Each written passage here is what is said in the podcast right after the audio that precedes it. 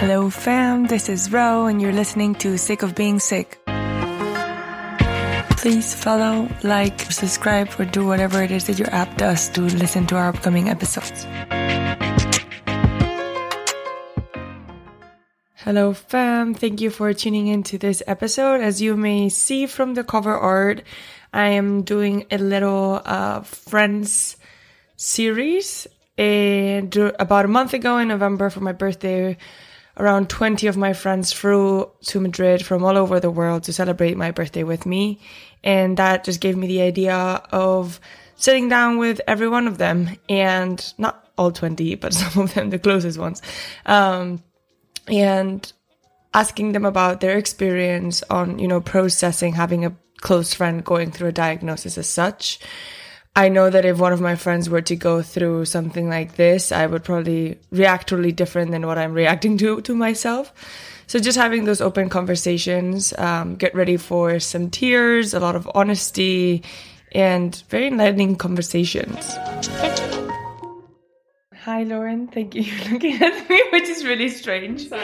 Um, so, how did you feel when you first heard about my diagnosis or like when you first heard about me being in the hospital? When I first found out, um, I think naturally, like everyone, I was in shock. Um, I think I'm probably still in shock, to be fair. I know we've come a long way and, you know, we've gotten a lot more answers, but I don't think it's any less shocking. Um, I remember I was on site for a work event, so there was just a lot of things flying around. And I had to take a moment to kind of step outside of where I was and everything that was going on and just kind of like try and process what I was hearing. Um, I think obviously you want to be incredibly hopeful, like, okay, it's, you know, it's nothing. Um, it's just going to be, you know, something that they remove and like that's going to be the end of it. But then there's this other half of you that's like, yeah, this could be really, really bad. And you just want all the answers right now. So, aside from being in shock, naturally, who I am as a person, just wanted to ask all the questions um, and know all the answers right away, which of course you didn't have, no one had at the time. So, I think more than anything, and I'm sure you relate, is the unknown was very, very scary. What type of fear did you feel? Because it's I'm curious to know like my fear versus others' fears, especially without a friendship because um, I feel like it's different too. And you also have doctor parents. So I feel like you have a lot more information than the average friend around me. So I'm really curious to know like what conversations you might have had with your parents. Um, you're probably not going to tell me anything I don't know.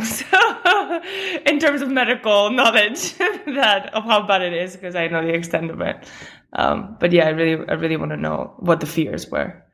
So I don't know. I don't remember if I immediately called my parents, but when I talked to them, my heart sank because I could tell how quiet they were being. And like, you know, my dad and, you know, my mom, of course, but like how stoic and quiet and like serious. Like you could just feel it, even over FaceTime, like you could feel the weight. Mm-hmm.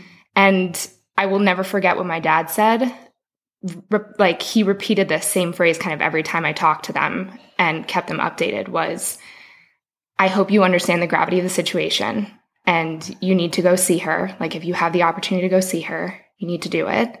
Like, I think you need to take this incredibly seriously and, you know, be by her side and take all the moments you have with her because it's a very, very serious diagnosis. Um, I don't know if I've ever explicitly told you those words, but they were incredibly um, matter of fact about it, which I think as much as I've heard them talk about medical things throughout my life, I've never seen them be that serious about something. So that was pretty like my heart's racing just thinking about it. Like I'm I'm shaking a little bit because I will never forget their their genuine reaction, which is what scared me the most. Um and I you know, besides that, my dad was like, you know, if, if I'm sure she has fantastic doctors, but like we can find out, you know, connections that we have if they want to get other opinions. She should get as many opinions as she wants to get. So, you know, immediately when they go into that overdrive mode, it's like, okay, shit, like this is sinking in. It's brutal. Yeah, like what next? I feel like in a way you had an advantage for me, at least as a friend, because it's so hard to explain people.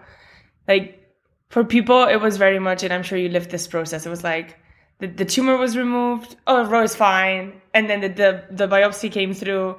And then everybody was like, what? But they're like, oh, but the tumor is removed. And it's like, the lack of understanding of like it's so hard to explain like no no no but like this is a big deal like the chance of this regrowing is high mm-hmm. like it's still of course i mean i still knock on wood and i manifest every single day that this shit is gone from my system and i feel amazing and everything has gone so well up to now but as a friend having somebody who like has parents who can educate her on this. So my work is not to educate you on what's happening. It's so much better because you can understand the severity of it. It's even with my own parents. It's like they don't want to Google shit. So they're not even going to understand the severity of it. And doctors, in a way, like my oncologist, I know in a way probably keeps, it's, she's very like straightforward to how bad it is, but she keeps a lot to like, it's not like, you know, she's not going to say how many years because they never say that anymore because everybody reacts differently but it's it's not pretty. How was your experience uh, when you first saw me in person? Because i feel like one thing is to hear the news and kind of create this world around you of what you imagine i'm going through versus like actually experiencing it with me so when i first stepped off in the off the plane and came out of the airport and i saw you it was it was weird because I was incredibly excited and it kind of just felt like, oh great, I'm seeing Ro, like I'm, I'm, with her and her mom and her sister. And at first when I when I got out of the airport, like it didn't feel like the reason why I was there was why I was there. And then for some reason, we got to the apartment and I just feel like the second I stepped through the doors, it was like this threshold of just like entering the world, like the reason of why I was there. And I got incredibly, incredibly sad. I never shared it with you, but like felt like a full wave of depression. Like it was, it felt dark. Trying not to like get upset thinking about it. Um, yeah, it just, it, it hit me like a ton of bricks. Like it was, it was really fucking sad. Um, I remember texting my parents and just feeling like, fuck, like I want to be here, but like I don't want to be here because it, it's really fucking sad. Like it, it's, I think that might have been the first time that like it hit me like in full effect, like what the fuck was going on. And maybe it was because of like now there was this new routine with you where like bef- before there was no routine. Like we just, you know, whatever our day was was our day. But now it was like, okay, like, you know, what what's your schedule? Like what are your meds like? Like, you know, um, when do you want to get your walk in? Like when do we need to be back so you can take a break? Um, like when do we need to like clean clean your head, you know? Like So like it was me also trying to adjust for you, for me, but also for you. Like what how can I be here to help you, but also like how can we still exist together and just like do our thing? Like how can we just still like have a normal day to day while incorporating what's going on? But it fucking sucked. Like it was it was like a rough couple of days and it was like yeah, it was is pretty depressing, I think, the first time being there. And I think the other really hard thing about being maybe the first person to see you and and like at least how recent everything was, like you coming out of surgery and still not knowing the whole gist of everything was that I wanted to treat you delicately because to some degree, yes, it kind of felt like that's what you needed, but I didn't because I also knew it's not what you wanted. And when it came to like being delicate, yeah, it was like, you know, again, like if we needed to clean your head, like that was the delicacy of like how I treated you was like, how can I help you do the things that like, you know, you still need another person to like get through. But I made a point of, of like not treating you gently for the sake of treating you gently because it's not what you needed and it's not what you wanted like mentally and for the most part physically like you were incredibly strong and it was shocking. Like it was it was impressive and it was something to look up to. It was inspiring. I like you've said we couldn't believe how how quickly like you physically responded and how your body just like bounced back. Granted there are some other things to keep working on but it was impressive to see you adamant and feeling good enough to take 10,000 steps every day because you've always had an active life. as long as I've known you, you were on the weekends, on Saturdays. It was like 8 a.m.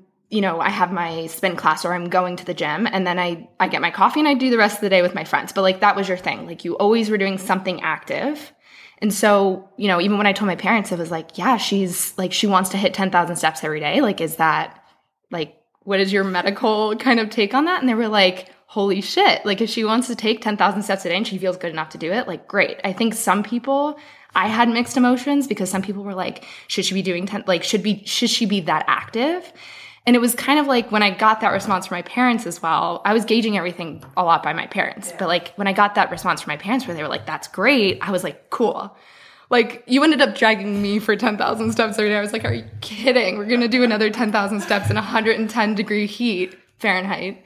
Um, but so the fact that you bounce back and like, granted, there were times where you're like, yeah, we just need to take a little nap, like standard. You just had brain surgery.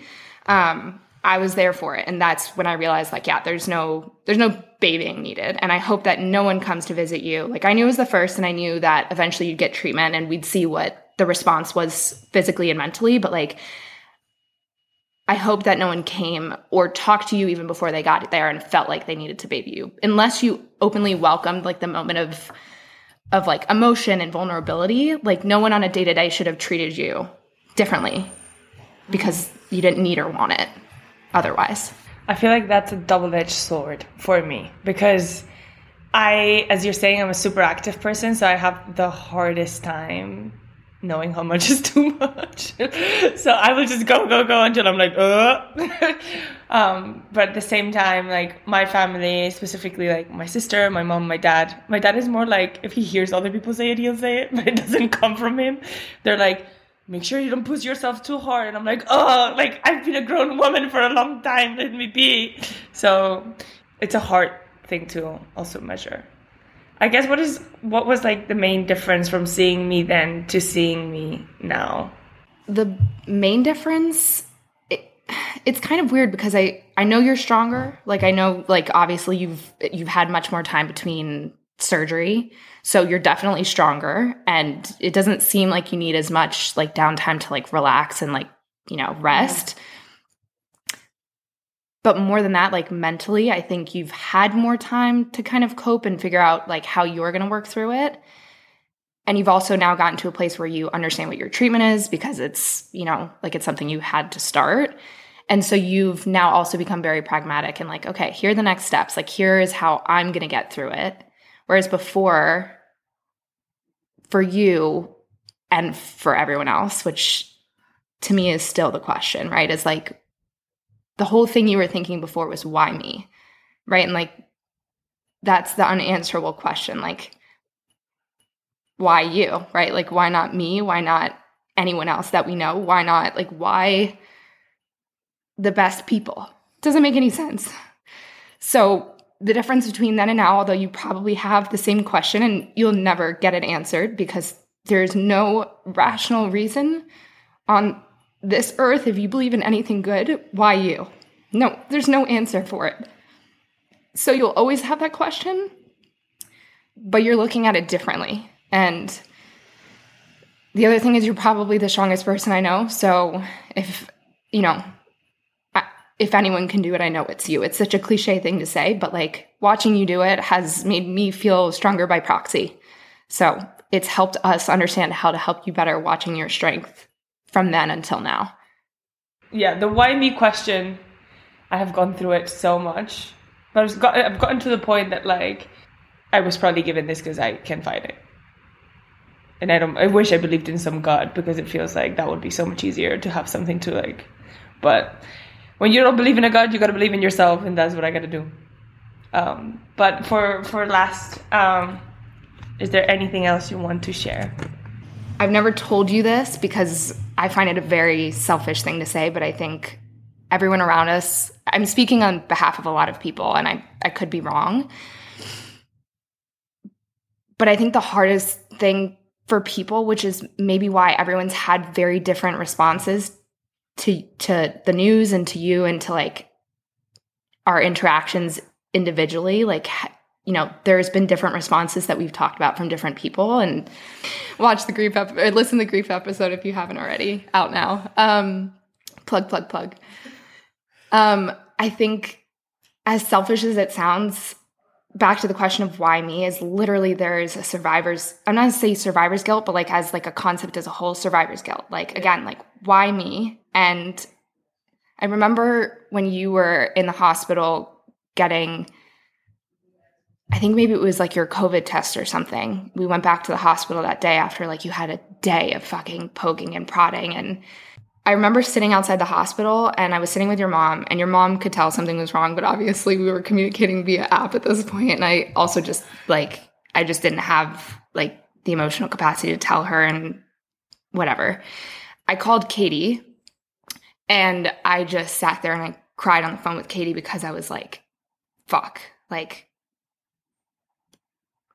I like I'm terrified that this could be the last time I see her. Like I'm upset because she keeps asking the question why me and I, there's no answer.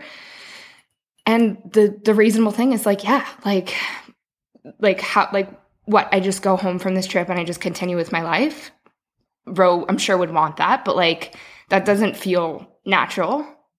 Like I just go on and you know nothing happened to me and I'm not sick and Ro now has to go through this entire life experience that, like, she's gonna have plenty of people around her and she's gonna have plenty of support, but like, it literally is not, it's her. Like, this is her journey to take in her body to like fight through it. So there's this just like it, like a survivor's guilt of just, you know, I can be there as much as, as much as she'll let me or as much as I can be, but it's, it's selfish, but there's just the idea of like, you know, why why should I go on normal like nothing is happening for me when Ro has to go through this? I feel like I've been thinking so much about that because I feel like a lot of people around me feel like that.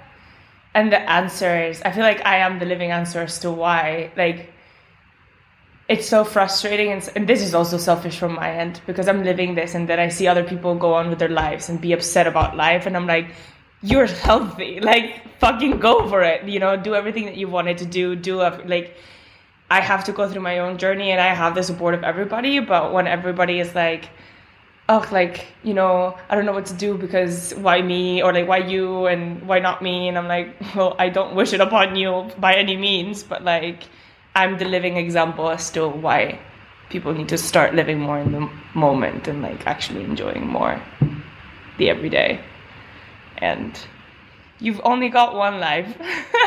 and I feel like just speaking to you right now and like hearing you say that, I just had a thought and I was like, I'm so at peace with what everything that's happening with me right now that it's like you're gonna cry. yeah, I'm I'm so at peace, and it's taking a long time and a lot of podcast episodes to get there. but I feel like I'm milking every single day that I have so much that if it's tomorrow, it's tomorrow. And if I'm gone tomorrow, it doesn't matter. it does matter. but that's why I hope that this episode helps people with no cancer, A, to know how to support people with cancer or with any other illness, but also to appreciate their lives more. If not, just go to listen to Steve's podcast because you can also get some inspirational shit in there. um, but yeah, that's my bit. That's that's what I took away from it is I know you would have wanted me to, and so I did, and it it just put everything into perspective, all my little problems, which I still talk to you about because you still want to know, and I feel stupid complaining to you about them, but you ask. But half the time I'll look at you and I'll be like, yeah, this is stupid because I'm not I'm not in your shoes. But it puts everything into perspective and f- fucking sucks that it takes some monumental shit like this to humble people, but it does. And you snap out of it and you're like, okay, small, small things, you know what I mean? Small things. And I have my health and I, you know, I have what I need to go forward. And so we get over this hurdle and we keep going. And then we call you and we talk to you.